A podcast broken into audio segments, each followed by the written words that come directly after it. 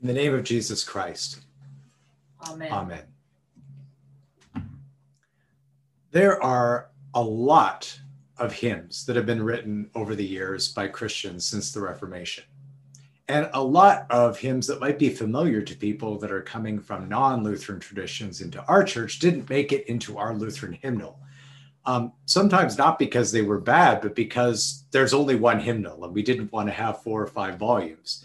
We did manage to get over 600 crammed into our most recent iteration from 2006 and if you think that there's been 500 years since the Reformation, that averages a little more than a hymn a year. And we know that there were a lot more written each year since Martin Luther up till today. One of the many Protestant hymns that uh, people outside of our tradition have come to know and love, one of my grandmother's favorites was I Love to Tell the Story.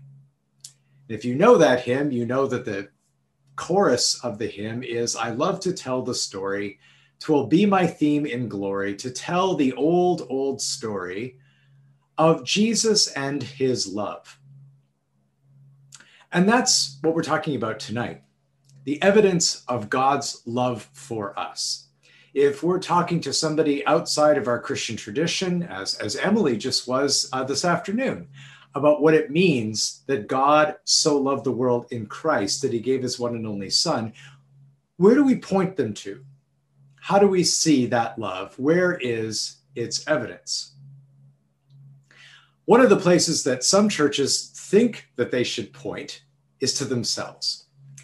Look at our church. We're so kind. We're so considerate. We're so loving. We're such a wonderful place to be. Surely this is evidence of God's love among us. My very first congregation, as I went around visiting members, I would often ask them, How did you come to be connected to St. Mark's Lutheran Church? How, how did you come to be a member here? What do you like most about it?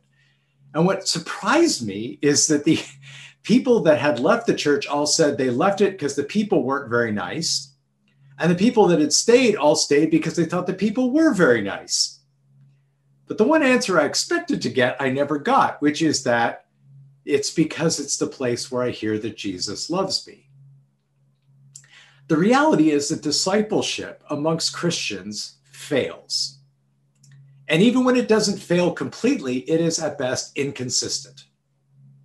All of you probably know people that have left the church because of the church. Pastors fail, priests fail, and the people fail. So, if we're pointing to the church as the demonstration of God's unfailing love, you can see where that could go very, very wrong. Back in the 1960s, there was a flourishing of new hymns in the Roman Catholic Church. And to mention one from that tradition that some of you might know by Father Peter Scholtes, it's And They'll Know We Are Christians by Our Love. And it sounds at first like that's what the pastor is suggesting that, well, Christianity demonstrates the love of God because of how great Christians are. But if you listen more carefully to the words, as I did once when I was singing it, you realize he's saying something quite different. We are one in the Spirit, we are one in the Lord, we are one in the Spirit, we are one in the Lord. And we pray that all unity will one day be restored and they'll know we are Christians by our love. I think those sentences all go together because it's a prayer that perhaps someday we will, by the power of the Spirit, demonstrate Jesus' love amongst ourselves in such a perfect way that people will point to the body of Christ and say, there's the demonstration of God's love. But we're not quite there yet. We are still, as you might say, a work in progress. The other place that people point to as proof, evidence that Jesus loves us is miracles, supernatural action in the world. As a missionary working in Central and South America and having many colleagues who work in Africa, this is one of the fastest growing Christian movements around the world, usually going under the name Pentecostalism. Gifts of the Spirit, miracles, healings, demonic deliverance, speaking in tongues. People point to those and say, where those things are happening, there we know that there's evidence that Jesus loves us. It's even happened here in Canada. Some of you might remember decades ago the Toronto Blessing, sometimes called the Airport Toronto Blessing. It was really, really big when I was at the University of Waterloo, which is only an hour away from Pearson. And what was happening was that there was a vineyard Christian church that was renting out a ballroom of a hotel next to the airport where the craziest things started happening. People were literally barking in the spirit, falling down dead, comatose in the spirit, speaking in tongues, except that nobody really knew what the tongues were. And this was finally evidence descending on little old Toronto in Canada that Jesus really does love us. It was such a big thing that the Archbishop of Canterbury at the time, if I remember correctly, actually came to visit to see this thing that was happening. The problem with Pentecostalism is when it doesn't work, which is often. I was associate pastor at Memorial Lutheran Church in Houston, and we had a, a, woman and her family that joined our congregation. She was a, a nurse. She was working in one of the hospitals with a veteran who was uh, really in bad shape, uh, had been brought back from the front and was in recovery at the hospital. But his parents were members of a certain televangelist church. And they managed to get the televangelist to come and visit and pray over this young man and he told the parents that his son, their son would never get better unless they took him out of the hospital. They had to trust Jesus, that Jesus was going to heal him. And if they really trusted Jesus, they would bring him home and he would get better. But he didn't. He ended up dying at home. To which, of course, the televangelist's staff said, It's because you didn't believe enough. That's kind of a strange love that sometimes loves and sometimes doesn't. That is not to say that God doesn't heal. God does and can work great healing and deliverance and can even work supernaturally in the world, or at least outside of the way we see the world normally running. But if those are the kinds of things that we point to and say, aha, there's the ironclad, no fail proof of Jesus' love, then it's kind of shaky ground.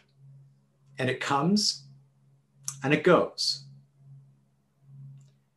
But most of you should know at this point, especially if you've been listening to me talk this week and even throughout the Lenten season, that the place where we go to see God's love is there. God's love is demonstrated absolutely and the most clearly at the cross the very beginning of our Good Friday service, every year we either read responsively or a reader reads all together the great servant song, the fourth servant song from the prophet Isaiah. We read it this evening. That was written 730 years before Jesus' crucifixion. It is so astonishing that I read once that somebody went around an office in New York City handing this out and asked people if that passage was from the Old or the New Testament. And even the Jews that were given the passage says it's got to be the New Testament because it's clearly talking about Jesus. But there, even in Isaiah, written centuries before Jesus, is the path laid out for how God is going to love the world by sending a servant who would be stricken and smitten and afflicted, who would bear the iniquities of his people, who by his stripes would heal us. To quote yet another gospel hymn, on a hill far away stood an old rugged cross, the emblem of suffering and shame. And I love that old cross where the dearest and best for a world of lost sinners was slain kind of sums it up. When Paul took on the mandate of going out through the Roman Empire to proclaim this Jewish Messiah was in fact the savior of the world, he chose his words very carefully. Because really, when he went into a city like Corinth, it was as if he's walking into 21st century Montreal. These are people that don't know Old Testament history. They don't know everything that's gone on before. they're kind of lukewarm on the idea of how many gods there might be and if there's one God at all. So when Paul walks into Corinth, he makes the decision that rather than confusing people by giving them evidence of God's love from here and there and everywhere, he focuses laser like on the cross. I, when I came to you, brothers and sisters, he wrote, did not come to you proclaiming the testimony of God with lofty speech or wisdom. For I decided to know nothing among you except Jesus Christ and Him crucified. Going to be focused, Paul says, because you've got to get the central and unique message that it is in God delivering you from sin, death, and the power of the devil through the very most painful and horrible death you can imagine that God demonstrates his love.